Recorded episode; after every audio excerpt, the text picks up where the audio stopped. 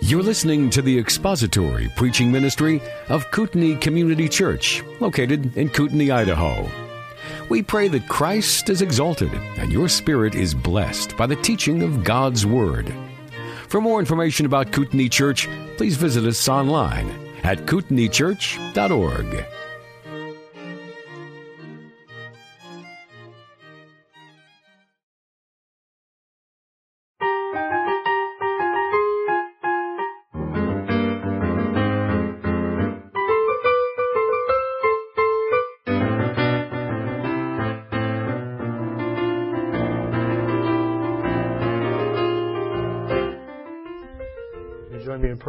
begin.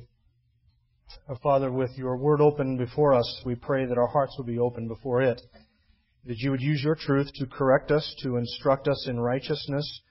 We pray that we would learn much this morning, that you would grant to me clarity where clarity will be needed, and that as a result of our time spent in your word, that you would be glorified and honored and made more clear to us as to who you are and what you have done for us in the Savior, the Lord Jesus Christ. We ask this in His name and for His sake. Amen.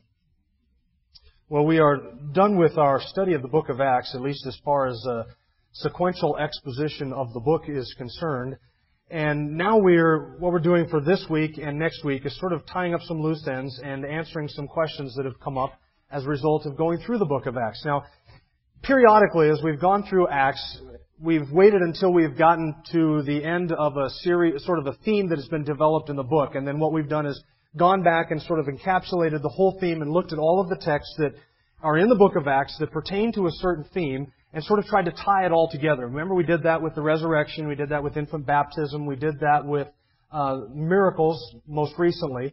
We're doing that again today, but this time the subject is the gospel and the proclamation of the gospel. And we're not so much concerned with the means by which the gospel is communicated. Obviously, the gospel is a verbal message and it is intended to be heard and it is intended to be preached and proclaimed and shared.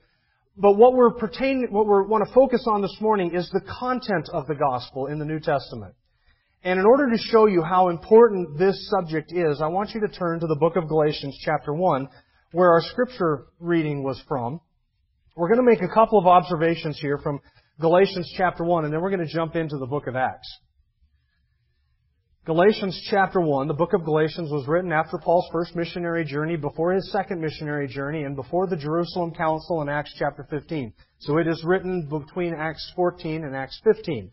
Now Paul had gone through the province of Galatia and he had preached the gospel there, established churches in different cities in the province of Galatia, and then he got back to Pisidian Antioch and news reached his ears that no sooner had he left the region of Galatia than false teachers had come in to Galatia. And these men were claiming to be Christians. They were brethren of a sort. They were Jews. And they came into the churches and they began to tell people, you know, what Paul told you was right. Up to a point. You must believe that Jesus is the Savior and place your faith in Him. Plus, you must be circumcised.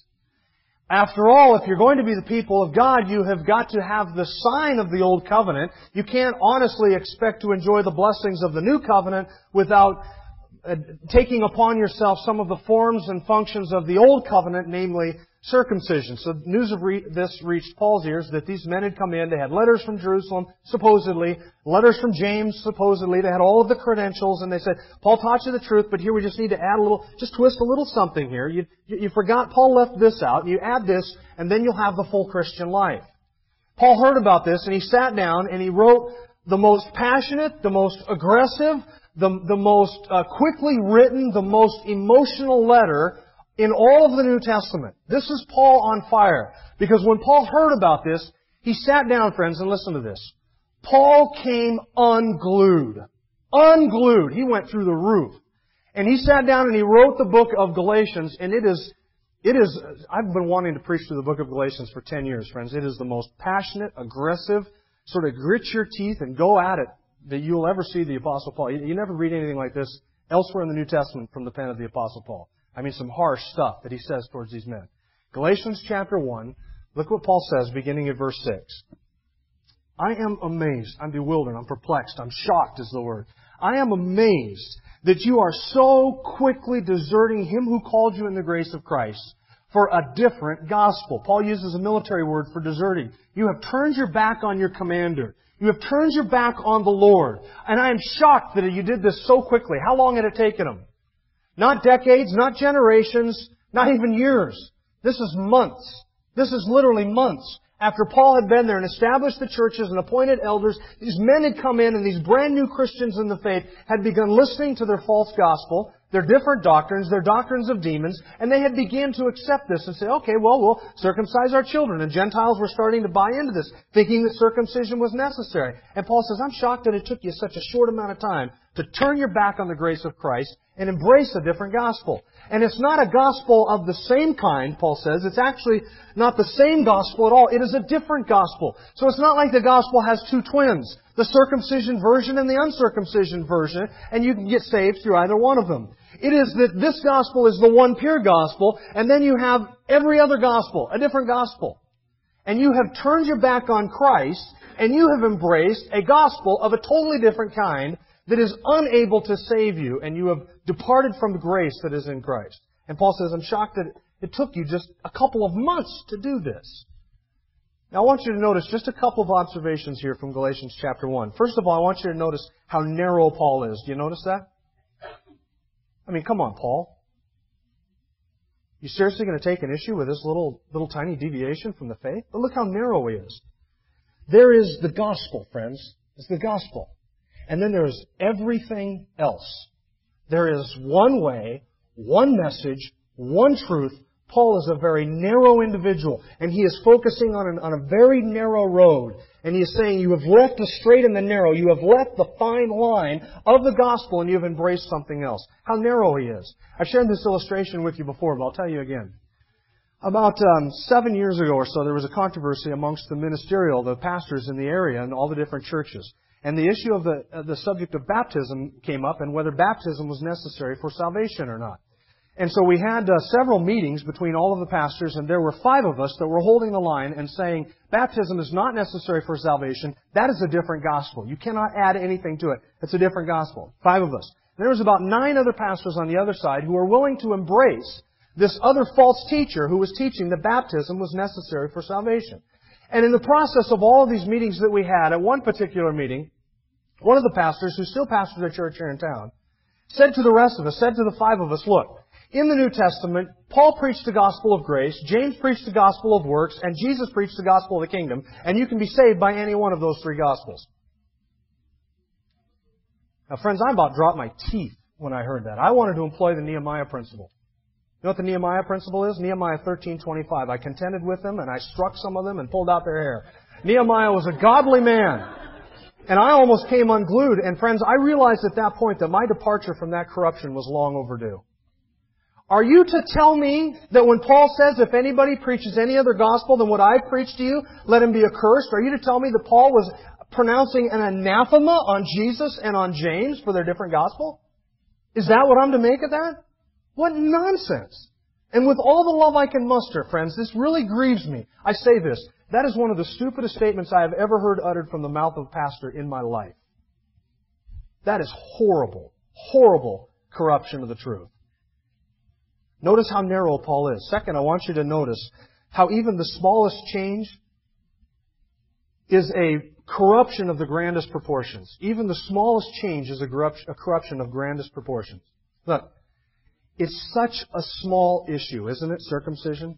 We're talking about a small procedure. It just takes a few minutes. It's just such a small issue. Paul, can't we just get along on the things on which we agree? And if I didn't hear this, if I heard this once, I've heard it a thousand times since the issue of baptism came up amongst the ministerial. Can't we all just get along? Is this really something that's worth dividing over? I mean, they believe in the same Jesus, right? and they believe that salvation is by grace, and that salvation is by faith, and they believe in the Trinity, and they believe in the inspiration of Scriptures, and they believe that Jesus died for sins, that He rose again, that He ascended to heaven, that He's the only Savior. They believe all of these things. Can't we just sort of set aside this one little tiny thing, circumcision? Cut them some slack, Paul. Give them a break. Give them some leeway. Give them some room. And Paul says, no, it's a different gospel. It's a different gospel. I don't care what you add to it. It's a different gospel. Entirely.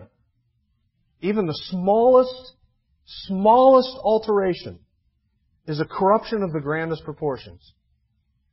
To prove that, look at the third thing I want you to notice from the passage, and that is the damnation that is pronounced upon those who would alter it. Verse uh, 8. But even if we, or an angel from heaven, should preach to you any gospel other than the one that you've received, that we have preached to you, let him be accursed. As we've said before, so I say again now, if any man's preaching to you a gospel contrary to what you received, he is to be accursed. And the word accursed there is anathema. He is to be anathema. Anathema is the strongest Greek word that Paul could have used for damnation. He had no Greek word that was more colorful, more vehement, more passionate, stronger than anathema. If anybody comes to you, whether he's an angel or another apostle or anybody else, doesn't matter what his status, what his rank is, and he preaches to you a gospel other than the one we preached while we were there, he is to be eternally damned. Ooh, I bet you didn't think apostles talked like that, did you? Is this the same apostle who said, if I don't have love, I don't have anything? It most certainly is. Why? Because the most unloving thing to do is to allow somebody to proceed in their error and thus be eternally damned. Strong condemnation upon those who would preach any other gospel than the gospel of the New Testament. So what is the gospel that the apostles preached? Well, friends, we have it recorded for us in the New Testament. It's important that you and I get this right because if we are going to be faithful witnesses for Jesus Christ, we have to get this message down. I mean, is it too much to suggest that we ought to be able to at least nail down this one thing, the gospel? Is that too much? I don't think that that's too much to ask. I don't think it's too much to ask that we would at least get this one thing right because this is our one message. This is what we live for. This is what we die for. This is what we preach. This is what we proclaim. This is what Sunday school, this is what the equipping of the saints is all about. It's what Awana is all about. It's what the Word is all about. It is the eternal salvation of people. So let's just all get on the same page and get this one thing down right. And if we're going to be faithful witnesses, we have to do that. And if we're going to be effective ambassadors for Jesus Christ, we have to get this right. Why? Because what a waste of time it is to teach and preach and proclaim and share and witness and write about and talk about and give to people a gospel that is unable to save them because it's not the true gospel. And to waste your entire life sharing a message that can't save, only to fill churches with false converts and damn people for all of eternity. What a horrible waste of a life that is. So if we're going to be effective, we got to get this one thing down. And if we're going to preserve the truth for the next generation, we need to get this one thing down. So let's get this straight. John MacArthur writes, To believe wrongly about the saving gospel is to be eternally lost. And anyone who attempts to tamper with the gospel is deadly because they lure the unwary to eternal damnation. So here's the question we got to ask. What was the gospel message that the apostles preached? It is revealed for us. It's in the book of Acts, so what I want you to do now is turn to the book of Acts chapter 2, and we're going to look at the gospel message that the apostles preached. And we're going to ask ourselves, what did they say? When Paul was trying to persuade men to place faith in Jesus Christ, what was the message that he gave to them? What did he say to them? How did he explain it to them? What issues did he bring up? What were the truths that he repeated over and over again? What was the gospel that Peter preached and Paul preached? And friends, once we get that down, once we find out what that is, may I suggest to you that you and I have no authority to alter it? We have no authority whatsoever to alter it. We have no authority to gussy it up. We have no authority to make it palatable, to make it pander to the people, to make it culturally relevant. We have no authority to do any of that. Charles Spurgeon, the Prince of Preachers, says, After the gospel has been found effectual in the eternal salvation of untold multitudes, it seems rather late in the day to alter it, and since it is the revelation of the all-wise and unchanging God, it appears somewhat audacious to attempt its improvement. Amen to that, huh? A little late in the day to go altering the gospel, don't you think? A little late in the day to say we're going to improve it, we're going to gutsy it up, we're going to make it relevant, we're going to draw people to it, we're going to do whatever we can to make it marketable, to make it palatable, to make it powerful, to make it more culturally sensitive. You and I don't have the authority to do that. So let's look at the book of Acts. We're going to begin in chapter 2. We're going to begin in chapter 2. And here's what we're going to do. And we're going to go quick. So you're going to have your Bibles open on your laps because here's what we're going to do. We're going to cover 13 different public proclamations of the gospel in the book of Acts. We're going to spend just a couple of moments on each one looking at a couple of verses to pull out some of the key things that we see repeated over and over and over again as we go through the book of Acts. So we're going to look at 13 of the evangelistic, apostolic proclamations of the gospel. So these are public speeches. Okay, these are not. We're not going to go through the private uh, Philip and the Ethiopian eunuch or Paul and the Philippian jailer, not the private things, but when the apostles stood up to preach the gospel, what was the message that they gave? Now you can go back through the book of Acts, and if you think, well, Jim, you're just sort of henpecking through the book of Acts to prove your point, I just challenge you to go through, read the entire book of Acts, and ask yourself, have I henpecked anything? I'm trying to just kind of give you a broad sampling of what's in the book of Acts, because to be quite frank, we don't have time to look at every single message and, and pull it all out. We've looked at all of these passages in their context already, so if you want a more thorough evaluation of that, we have tapes and CDs for your listening misery, if that's what you choose to do. Uh, give me some grace here for just a second, okay? I'm going to try and keep 13 passages straight in my mind, all at the same time. So if I misstep and I say Peter instead of Paul, Paul instead of Peter, Jesus instead of Cornelius, cut me a little bit of slack on that and, and, and just kind of understand that I've, I've got a lot jumbling around and I'll, I'll hope it all comes out in a sequential order. Acts chapter 2. The day of Pentecost. Beginning in verse 14, the apostle Peter describes the phenomena of the tongues that they had seen and how that was connected with Joel's prophecy. But then he gets down to the meat of the issue in verse 22, which is the gospel. And he says, Men, listen to these words. Jesus the Nazarene, a man attested to you by God with miracles and wonders and signs which God performed through him in your midst, just as you yourselves know. This man, delivered over by the predetermined plan and foreknowledge of God, you nailed to a cross by the hands of godless men and put him to death. But God raised him up again, putting an end to the agony of death, since it was impossible for him to be held in his power. And then he quotes Psalm 16. Look that he mentions the resurrection again in verse 31 and 32. God raised him up again. Verse 33, he exalted him to the right hand of God. Verse 36, let all the house of Israel know for certain that God has made him both Lord and Christ, this Jesus whom you crucified. So he talks about their sin. He indicts them for their personal rejection of the holiness of God and the righteous one, the Lord Jesus Christ, and gives them an indictment for their sin. He mentions the death of Christ, the resurrection of Jesus Christ, and the exaltation of Jesus Christ. And when he gets all done with that, they say, Lord, uh, men and brethren, what must we do to be saved? Verse 38, what is the answer? Repent and then be baptized because of, not in order to get, but the word for there means because of the remission of your sins. Since your sins have been washed away, you need to repent and then be baptized, obey the Lord in believer's baptism. So he mentions repentance, which includes the subject of faith implicitly, repentance, and he emphasizes the forgiveness of sins. The next message is in chapter 3. Beginning in verse 12, this is in the temple at the beautiful gate after Peter had healed the crippled man at the entrance to the gate. Peter says in verse 13, The God of Abraham, Isaac, and Jacob, the God of our fathers, has glorified his servant Jesus the one whom you delivered and disowned in the presence of Pilate. Notice the indictment for personal sin, right? He lays it right on their doorstep. You have sinned. You've rejected your Savior. The end of verse 13, you disowned him in the presence of Pilate when you decided to release him. You disowned the holy and righteous one and asked for a murderer to be granted to you. And you put to death the Prince of Life. There's the mention of the death of Christ. Verse 16, uh, sorry, verse 15, and whom God raised from the dead, there's the resurrection. Verse 16, on the basis of faith in His name, it's the name of Jesus which has strengthened this man whom you see and know, and the faith which comes through him has given him this perfect health in the presence of you all. Then Peter goes on to uh, give a warning in verse 23 of the results of rejecting this Messiah, and it will be that every soul that does not heed the prophet shall be utterly destroyed from among the people. And in verse uh, 26, For you first God raised up His servant and sent him to bless you by turning every one of you from your wicked ways. That's repentance. So he talks about the death of Christ, the resurrection of Christ, repentance, faith, and he indicts them for their sin. You starting to notice a pattern? You're going to see a pattern as we go through this. The next was in chapter 4, verse 8.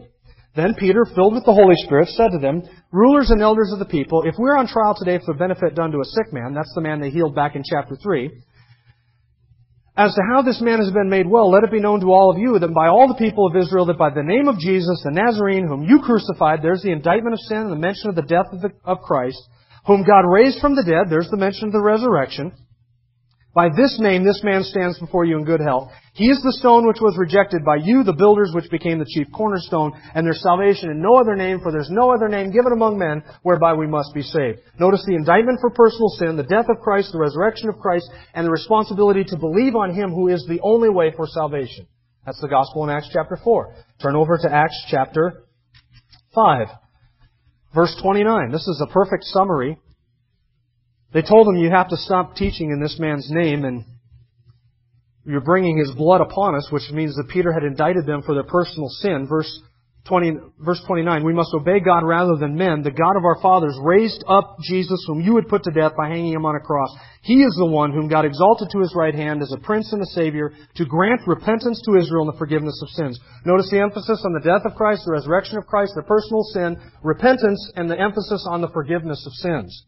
Turn over to chapter 7. This message is 50 verses long, actually 53 verses long, and I'm just going to sum it up in one sentence. Stephen, before the Sanhedrin, indicts these people and the entire nation for their entire history of persistent and consistent rejection of God, His way, His word, and His prophets. And then Stephen indicts them in verse 51 You men who are stiff necked and uncircumcised in heart and ears are always resisting the Holy Spirit. You're doing just as your fathers did. Which one of the prophets did your fathers not persecute? They killed those who had previously announced the coming of the righteous one, whose betrayers and murderers you have now become, and you received the law as ordained by angels, yet you did not keep it. You've rejected the righteous one, you've rejected God, you've rejected His word, you've rejected His prophets, and you're all guilty. Now you'll notice there's no mention of the death of Christ, or sorry, the resurrection of Christ. There's no mention of faith. There's no mention of repentance. There's no mention of the forgiveness of sins. Why is that? Because he was buried beneath a heap of stones before he could ever get to that part of the gospel message. He had spent the entire message just talking about their sin. It's all the farther he got. And he, and he nailed that point home to the point where they just picked up stones and killed him. They could not tolerate being indicted for their sin like that. All he preached was their sin. Sin, sin, sin, you're guilty, guilty, guilty. Do. That was it. And they buried him beneath stones. It's all the farther he got. Next one is in Acts chapter 13, sorry, 10. This is Peter and Cornelius and all those in Cornelius' household. He spends verses 34 through 38 talking about Jesus being attested by signs and wonders and all the miracles that he did. He gets down to verse 39. He says, We are witnesses of all these things that he did in the land of the Jews and in Jerusalem. They also put him to death. There's the death of Christ hung him on a cross, God raised him up, there's the resurrection, granted him to become visible to witnesses who were appointed beforehand by God, and we ate and we drank with him. Verse 42, he ordered us to preach to the people and solemnly to testify that this is the one who has been appointed by God as judge. Notice the, notice the reference to judgment. Judge of the living and the dead. Of him all the prophets bear witness that through his name, everyone who believes in him receives the forgiveness of sins. Death of Christ, resurrection of Christ, judgment to come believing in His name, forgiveness of sins. That's their gospel. Next one is in Acts chapter 13. This is Paul in Pisidian Antioch. After spending the first good part of the message talking about all the predictions of the prophets that were going to be fulfilled in Jesus Christ, the apostle Paul in the synagogue says in verse 28, and through, though no ground was found for putting him to death, they asked Pilate, and he executed, that he be executed. And when they carried out all that was written concerning him, they took him down from the cross, laid him in a tomb, but God raised him from the dead. Notice the death and the resurrection of Jesus Christ. And he appeared to all those who came up with him from Galilee to Jerusalem. Look at, you see the resurrection mentioned, by the way, in verse 33, verse 34, and verse 37. In verse 38 and 39, the apostle emphasizes the forgiveness of sins. Therefore, let it be known to you, brethren, that through him forgiveness of sins is proclaimed to you, and through him everyone who believes is freed from all things which you could not be freed through the law of Moses. Belief, freedom from sin, forgiveness of sins, the death of Christ, the resurrection of Christ. And then there's a, there's a promise of judgment. As Paul says, if you reject this Messiah, verse 41 and 42, you can expect the judgment that the prophets predicted. The next gospel proclamation is over in Acts chapter 17. This is Paul on the, on the Mars Hill before the Areopagus. He spends the first part of the, the message talking about who God is. This time Paul begins with who God is. Here's who God is. He's, he's not created by hands. He's not served by men's hands. He doesn't need anybody. He's the creator, the sustainer of everything, the redeemer of anybody who trusts in Him. This is who God is. And then look, he, he indicts them for their sin in verse 29. Being then the children of God, we ought not to think that the divine nature is like gold or silver or stone, an image formed by the art and thought of man. You're guilty of idolatry. That's what Paul says. You're idol worshippers and you're idolaters. And you've sinned against this God who created you, this God whom you do not know. Look at verse 30. Therefore, having overlooked the times of ignorance, God is now declaring to all men that people everywhere should repent because he's fixed a day in which he will judge the world in righteousness through a man whom he's appointed, having furnished proof to all men by raising him from the dead. So there is an, uh, the nature of who God is, an indictment for their sin of idolatry, the promise of judgment to come, the command to repent, and a mention of the resurrection, and by implication, the death of Jesus Christ. The next gospel present, presentation is over in Acts chapter 22. Verses 1 to 21, this is where Paul was arrested in the temple. He gets up on the steps of the Fortress Antonia and begins to present his defense before the people. This message mostly has to do with Paul's own autobiographical sort of perspective on his salvation of how he was saved, how he used to persecute the church. They all knew this. He's speaking to Jews, some of whom had had a hand in crucifying Jesus. They had had a hand in putting him to death. They knew of the resurrection. So all of that is shared knowledge with his audience. So Paul doesn't really talk about that that much. Look at verse 16, which is the emphasis that Paul has, and this is kind of almost his closer. Now, why do you delay? Get up and be baptized and wash away your sins, calling on his name. That was what uh, Ananias said to Paul after Paul got saved. And the emphasis is on Paul's personal sin and his need for forgiveness, that that forgiveness comes through Jesus, and that by believing in him, you have the forgiveness of sins and your sins washed away. Chapter 23 is the next public declaration. This is the Apostle Paul before the Sanhedrin. They brought him in. They said, Men and brethren, I live my life with a perfectly good conscience before God up to this day. Boom! Right across the kisser. By order of the high priest who had Paul punched in the mouth. And then when Paul recovered from that, he got mad at the high priest. Remember that? And the high priest rebuked him. Paul apologized. And then he knew that this is a kangaroo court. I just got to get in the most important essence of everything I want to tell them. I am on trial today for the hope and the resurrection of the dead. The only thing he can mention is the resurrection of the dead. And then everything devolves into chaos. The next proclamation is in chapter 24, and this is before Felix. Paul answers the charges that the Jews had brought before him, and down in verse 15, having a hope in God, which these men cherish themselves, that there shall certainly be a resurrection of both the righteous and the wicked. It's the resurrection again that is the central issue. Now you say, but Paul didn't indict them for their sin. He didn't mention faith. He didn't mention believing. He didn't mention repentance. He didn't mention the forgiveness of sins in those two instances. No, he didn't because they're legal trials. So he's really on trial for his life and he's defending himself, but at the same time he's trying to work in the essence of the gospel. He boils it all down and he says it's the resurrection. And so he gets that in. Next one is in chapter 24, verses 24 and 25. This is the number 12. We've got this one and one more and then we're done. Not for the day, but for our trek through the book of Acts. Verse 24, But some days later Felix arrived with Drusilla his wife, who was a witness, and sent for Paul and heard him speak about faith in Jesus Christ. But as he was discussing righteousness, self-control, and judgment to come, what is that, my friends? That is an indictment for personal sin and how faith in Christ is the answer for that personal sin. Chapter 26, before Agrippa, not a legal trial, so Paul has all the freedom he wants to sort of promote the gospel as much as he wants, and if the essence of it is given in verse 18. Paul was sent to the Jews and to the Gentiles, verse 18, to open their eyes so that they may turn from darkness to light, that's repentance, from the dominion of Satan to God, and that they may receive forgiveness of sins and an inheritance among those who have been sanctified by faith in me. And the rest of the message uh, talks about the resurrection in verse 8, the resurrection down in verse 23, and in sandwiched in between this is this commission to tell people to repent and place their faith in this crucified and risen Messiah. Now you notice there are four themes that cropped up over and over and over as we went through that. God, His holiness, who He is. In the case of proclaiming that to the Jews, they understood that. They didn't have to lay that foundation. But when Paul was on Mars Hill, or when Paul was before some of the other magistrates who were Romans or Greeks, he explained that. This is the unknown God. This is the one you worship in ignorance. This is who God is. He explained that. Second, sin.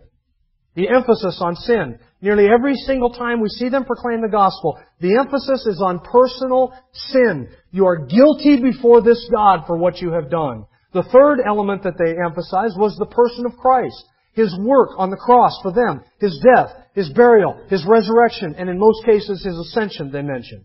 And the fourth element was repentance and faith. As Paul says in Acts chapter 20, I preach to you solemnly repentance toward God and faith in the Lord Jesus Christ, publicly and from house to house. What was his gospel? That's it. God, sin, Christ, and our response, which is repenting faith in that Savior. That's the gospel.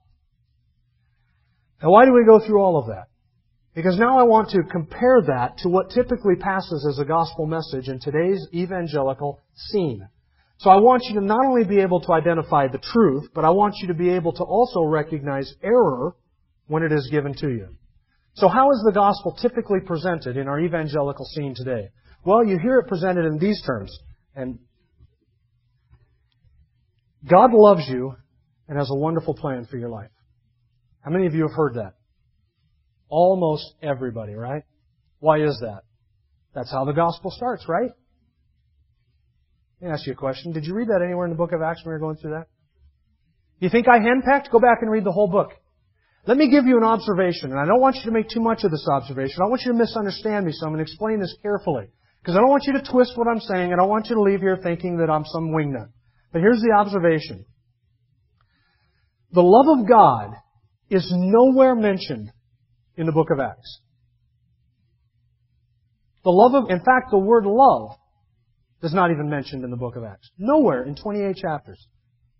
Now I find that curious. I don't want you to make too much out of that. I don't want you to walk away from here saying, oh, see, Jim's a Calvinist. He doesn't believe God loves anybody. That's baloney. Not that I'm a Calvinist, but I do believe that God loves everybody. I believe He loves men. I believe He loves women. I believe He loves His creation. He loves all of His creatures. He loves humanity. He loves all of the nations. There is a love that God has for all people. I don't deny that at all. So why is it that love is never mentioned in the book of Acts? It's certainly not because God doesn't love people. He does. It's not because the church did not love God. It did. It's not because God did not love His church. He did. It's not because in the church people weren't loving each other. You read through the book of Acts, you see the love of God and the love of people for God and the love of people for other people all over its pages. It's illustrated, it's exemplified, it's lived out, it's typified, it's, it's, it's just demonstrated in people's lives. So the love of God is all over there, but it's never mentioned. Why is it never mentioned? I'll tell you why it's never mentioned. The apostles never based their appeal to people to come to Christ on the basis of the love of God. They never started out saying, Oh, God loves you. Oh, He loves you. If you just knew the love of God, can't you feel the love of God? Don't you need the love of God? Oh, God loves you. It's all warm and happy and oh, you need the love. Won't you accept the love? Can't you feel the love? Won't you receive the love? Invite the love into your life. That's not the gospel. That's not what they preached. They didn't emphasize the love of God. What did they emphasize? The wrath of God against sin and the need to come to Christ, not for love, but for forgiveness. That's what we need. Forgiveness. God loves you and He has a wonderful plan for your life. Friends, the message of the Gospels was God is angry with you and He has a hell of a plan for your life, literally speaking. It is hell and damnation that you face if you will not trust Christ for salvation. That was the gospel. Not come as if the lost are supposed to hear us say, God loves you and has a wonderful plan for your life, and they're supposed to say, Oh, I had no idea God loved me. Well, I'll just rush into the kingdom then. The reality is that lost men are not wooed by the love of God. They see the love of God in their life every day, that He gives rain on the just and the unjust. And Paul says these things should turn you to repentance. But you have spurned the love of God. People know intuitively that God loves them and that He showers them with grace, that He showers them with benefits and blessings, and they hate Him in spite of it. The problem is not that men don't know that God loves them. The problem is that men are enemies of God and they're under His wrath as children of wrath, eh, deserving of eternal damnation for even their smallest of sins. John Bunyan said, There is enough sin in any one of my prayers to damn the whole world. Friends, that is a good understanding of the gravity of our sin. God loves you and has a wonderful plan for your life. That's not the gospel. It's not the gospel. You never hear the apostles do that. That's not their appeal. Second, you hear it presented in these terms. All you need to do is accept Christ. You ever heard that one? Probably the most popular uh, Christian cliche of our day, if not all time. You just need to accept Christ. Really? Is that what I need? To accept Him? I need to sort of evaluate that He is worthy enough to come into my life, and I need to accept Him, and I need to ask Him into my life. Is that really what the gospel is? Did you hear the apostles say that? Paul before the Sanhedrin, look, guys, all you really need to do is accept Christ. That's not what they needed. These are the people that had rejected him. And Paul didn't say, no, you need to change your mind and accept him. That's not the gospel. The apostles never used that language. Now you say, but we're just trying to make the gospel relevant and contemporary and use sort of cultural uh, contemporary jargon to let people know what they mean. Listen, unbelievers don't understand what the term accepting Christ means. You know, any, to, what does that communicate to them? That my life is a piece of pie and I'm missing this little sliver, and if I just get the Jesus piece and I put that into the pie, then I'll have a fulfilled life, a happy life, a joyful life, everything will be better because I got Jesus now and I've accepted Him into my life. Listen, friends, I don't need to accept Christ. I need to be accepted by Christ. That is my problem. I'm a sinner. How can I stand in the presence of a holy God? A righteous God who sees every thought, every motive, every deed, every action, hears every word. How can I stand in His presence holy? I need to be accepted by Him. I'm unacceptable to Him. I don't need to accept Him. He has to accept me. How's that going to happen? That's where the gospel comes in. You tell people we just need to accept Christ. If I were to take you out on the streets of Sandpoint right now and we were to begin talking to just every average Joe that's not in church this morning about their spiritual life and what happened to them as a kid, probably five out of ten of them will tell you, I've accepted Christ. Yet they're not in a church, they're living an immoral lifestyle, they have no hunger for spiritual things, there's no evidence of, re- of regeneration or being born again in their life whatsoever. Why? Because somebody somewhere along the line said you just need to accept Christ. Oh, I accept Him. I accept Him as Savior. He's my personal Savior. Now I'll continue in my sin. And they've never been regenerated. They've never been born again by the Spirit of God. I'm tipping over a lot of sacred cows this morning, aren't I? Sacred cows make the best hamburger, and I got three or four more sacred cows to tip over before we're done this morning. Or you hear salvation presented in these terms. What you need is a personal relationship with Jesus. Ever hear that one? No, I don't. Apostles never said that. Nowhere in the Bible does it say that man's greatest need is a personal relationship with the Savior. My need is forgiveness. My need is atonement. My need is somebody to take my place and suffer my judgment. That's what my need is. Friends, I have plenty of relationships. I don't need another one. And you say to the lost person, what you really need is a personal relationship with Jesus. And they're thinking in their mind, I've got hundreds of relationships.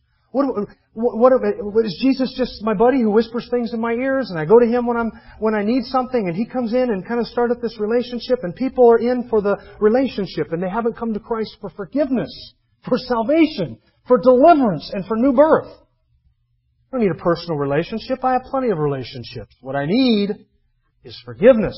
How do I get forgiveness? Not how do I accept Christ? Not how do I feel the love of God? Not how do I get a relationship? How can I stand in the presence of a holy God and not be consumed by His wrath and, of against sin and His holiness? That's the key question. Or you hear Jesus, and here's a fourth one, you hear Jesus presented as the answer to all life's problems. Do you need uh, money? Do you need a better life? Do you need a better marriage? Do you need help raising your kids? Do you need a better sex life? Do you need a promotion? Do you need a better parking spot at work? Do you need uh, your hair to grow back? Do you need a, a hangnail fixed? What is it that you need? Jesus is the answer. Just ask Jesus and He'll give you all the comfort and aid and solace and all of this that you want. And so we have tons and tons, thousands upon thousands of people who are coming to Jesus because they want purpose, they want direction, they want comfort, they want aid, they want finances, they want happiness, they want joy, they want comfort, and Scripture does not offer Jesus to us in any of those terms. None of them. Scripture offers us to, uh, Him to us as Savior and Lord, and we are to call people to that Christ. Savior and Lord. From sin, not the Christ of comfort and personal development. That's the Rick Warren, Joyce Myers, T.D. Jakes, Joel Osteen gospel. Jesus Christ is not the Christian version of the Oprah Winfrey self-improvement, life enhancement, life coach program. That's not who Jesus is. He's Savior and Lord. Let me give you a couple other ones. Don't be think that just because you said the prayer that you're saved. I talk to people all the time. Well, my child is just living a prolific, immoral, adulterous, fornicating, drunken life. He has no interest in spiritual things, none whatsoever. Well, you think, I, still think he's saved. I mean, when he was four years old, he said the prayer. Oh, well, he said the prayer. Well, he's saved. And we all know if we can just get people to utter the magic mantra, that that gets them right into the kingdom of heaven, right? Wrong. Now, people have said the prayer. They're still lost. Thousands upon thousands upon thousands upon thousands have said the prayer. And I don't know how many people I have talked to who have never been born again, but they have said the magic mantra, right? Picking their teeth and wiping their eyes and, yeah, Jesus, I'm a sinner. Yeah, I know I need you in my life. I need a life of purpose. Could you come into my life in Jesus' name? Amen. There, I said the prayer and I'm saved. It's not how it works, is it?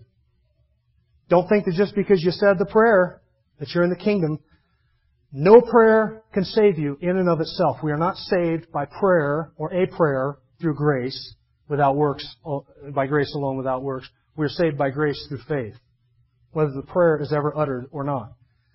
Don't think that an altar call saves you. Oh, I went forward. Really? So you walked 20, 30 steps? What is that? Did you walk a path and it makes you saved? A couple weeks ago when I was up in uh, Creston preaching at the Blossom Fest Festival. Um, after we got done, I, I preached judgment and faith and, and judgment to come and Christ as Savior and Him alone. And got to the end of it. I got all the way to the back of the auditorium and these two guys walked up and they said, man, that was the best message we ever heard. We thought, man, thank you for preaching. That was great. Good to hear the truth finally proclaimed. Just as clear as a bell. Everything was good. But, but, okay, here it comes. You didn't ask people to come forward. You didn't give an altar call. No, I didn't give an altar call. Altar calls don't save anybody. But you didn't tell people how to get saved. I said, I did tell them how to get saved. Repent of your sin and believe in the Lord Jesus Christ and you'll be saved. That's what I told them. And I told them that over and over and over again. But you didn't tell them how to get saved. I said, yes, I did. Five minutes we went back and forth, round and around. Friends, I didn't tell them this, but I'm going to tell you this. Altar calls have done more to destroy evangelical testimony and evangelism in the Church of Jesus Christ in North America and around the world than any other single practice in the last 200 years of church history. Absolutely destroyed it. Why?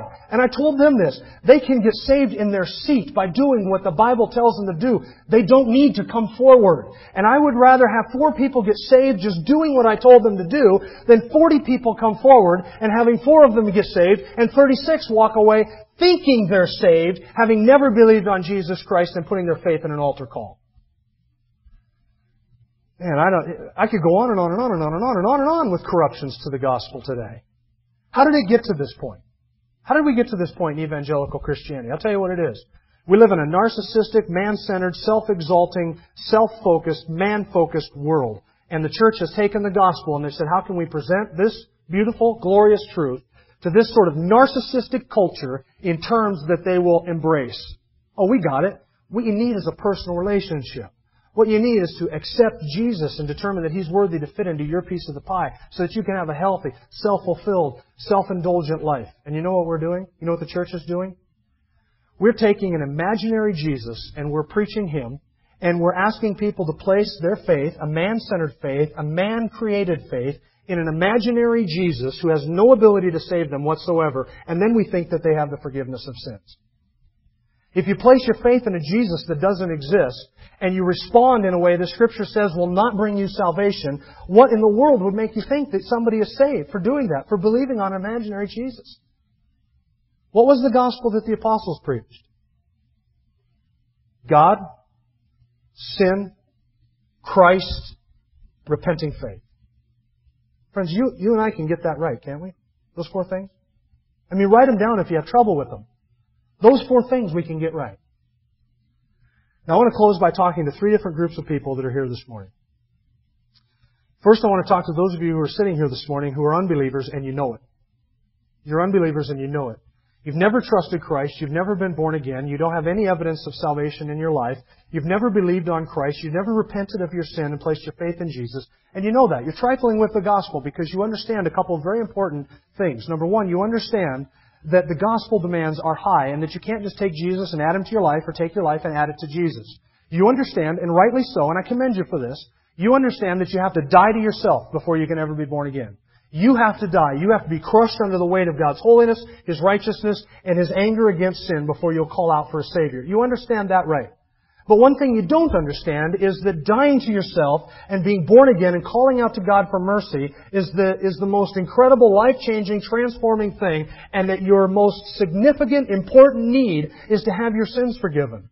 And if you reject Jesus Christ, there's no other name under heaven by which you must be saved. There's no other Savior who has atoned for sin, who has paid the price, who has sacrificed His life and laid it down and atoned for the sins of all who will believe on Him. There's no other sufficient Savior. And if you die without Him, you'll go to hell for all of eternity. And you will perish rightly and justly because God is a just God, a holy God, a righteous God, and He must punish sin. He has to. And He will not let sin or corruption or evil into His heaven. And so your greatest need is salvation in Jesus Christ, nothing else. Not a personal relationship. I'm not asking you to judge Jesus Christ. I'm commanding you today on the basis of Scripture to repent of your sins and place your faith in Jesus Christ Turn from your wickedness and your immorality and your rejection of Him and believe on the only Savior who is able to save you, or you will perish. And by the way, God does love you. You receive that love in Christ. But that's not why you come to salvation. Not to receive the love. You come for forgiveness, for atonement, for sanctification. You come to flee from the wrath that is to come. Second, I want to talk to those of you who here, probably a small number, who think you're saved, but you're not. You say, well, now how do I know? Right? You think you're saved, but you're not. Your heart is deceitful above all things and desperately wicked. Some of you are sitting here and you think you're saved, you think you've trusted in Jesus, you think you have salvation, but you don't. How do you know? Ask yourself this one question. Why did I come to the Savior? Was it to receive comfort? Was it to receive aid? Was it for more money, a better job, a fixed marriage, help raising my kids? People come to the Savior for every reason under the sun, but forgiveness, which is the one thing that the apostles said we desperately need more than anything else. Why did you come to Jesus? If you came to Jesus to get love, to get comfort, to get another relationship, to get joy, happiness, to get rescue from your loneliness or anything else, friends, you have likely trusted an imaginary Jesus. And if you never have come to the point of being convicted over your sin and humbled before the throne of God in His holiness and His righteousness, then you think you've come to Jesus because you've walked an aisle, you've prayed a prayer, some friend led you in some discussion, or you just accepted Jesus into your heart, or you were baptized, or your mom and dad led you through this prayer when you're three and a half years old and you don't remember it, but you believe that you've accepted Jesus. You need to examine yourself to see if you're even in the faith. That's biblical, 2 Corinthians. Examine yourself. Say, why, why am I? Why did I come to Jesus? And did I really come to the Jesus that the New Testament presents as the Savior from sin? The third, I want to talk to those of you here who are believers, and that's the majority of you. Now listen, friends, I'm not here just to tip over your sacred cows and make you mad and make you feel guilty for having presented the gospel in terms of God's love, accepting Jesus, a personal relationship, or any of those other things. That was not the point. Here's the point. You and I need to use biblical jargon to communicate biblical truth. Okay? We, we don't need to. The gospel is the gospel. It is the most glorious, the most wonderful, the most life-changing, the most incredible message on the face of the earth. It is living. It is life-transforming. It has a life of its own. It, it cannot be destroyed. It is God's truth. It is the revelation of the nature and the character of God itself. And it is powerful to the salvation of all those who will believe. It is the power of God unto salvation. You don't need to gussy it up. You don't need to alter it. You don't need to pander it. You don't need to adjust it. You don't need to do anything to change it. Just present it as it is. God, sin, Christ, and faith. That's it. That's the gospel. God, sin, Christ, and faith. Just give out that gospel message. We don't need to feel guilty for having used the wrong jargon. This is an easy message to get straight. And you and I need to make sure that when we're presenting the gospel, we present it as the Bible presents it, as the apostles presented it, as scripture illustrates it, in order that we might not run the danger of presenting people a gospel and a savior that cannot save them from sin. If we do that, we are going to fill churches with false converts who think they're saved, but they are being lured to eternal damnation because they've believed in the wrong Jesus and the wrong gospel and the church has been complicit in helping in their damnation because we have neglected to tell them what the real gospel is, who the real God is, what their real problem is, who the real Savior is, and what the real response needs to be. God, sin, Christ, and faith. We can get that one right. Let's pray together. Our Father, we thank you for the revelation of your nature and your character in the person of Christ and in the glorious gospel, which is your truth and your power unto salvation. Thank you that you did not send to us a life enhancement coach. You did not send to us a mere relationship. You did not send to us a piece of the pie that would fit into our lives, but that you sent us the very thing that we needed most an infinite, eternal, glorious, mighty, and omnipotent Savior who is able to pay the price to secure our salvation and to present us faultless before the throne with exceeding joy. We thank you for a wonderful gospel truth, a wonderful salvation, in the name of our great God and Savior, Jesus Christ.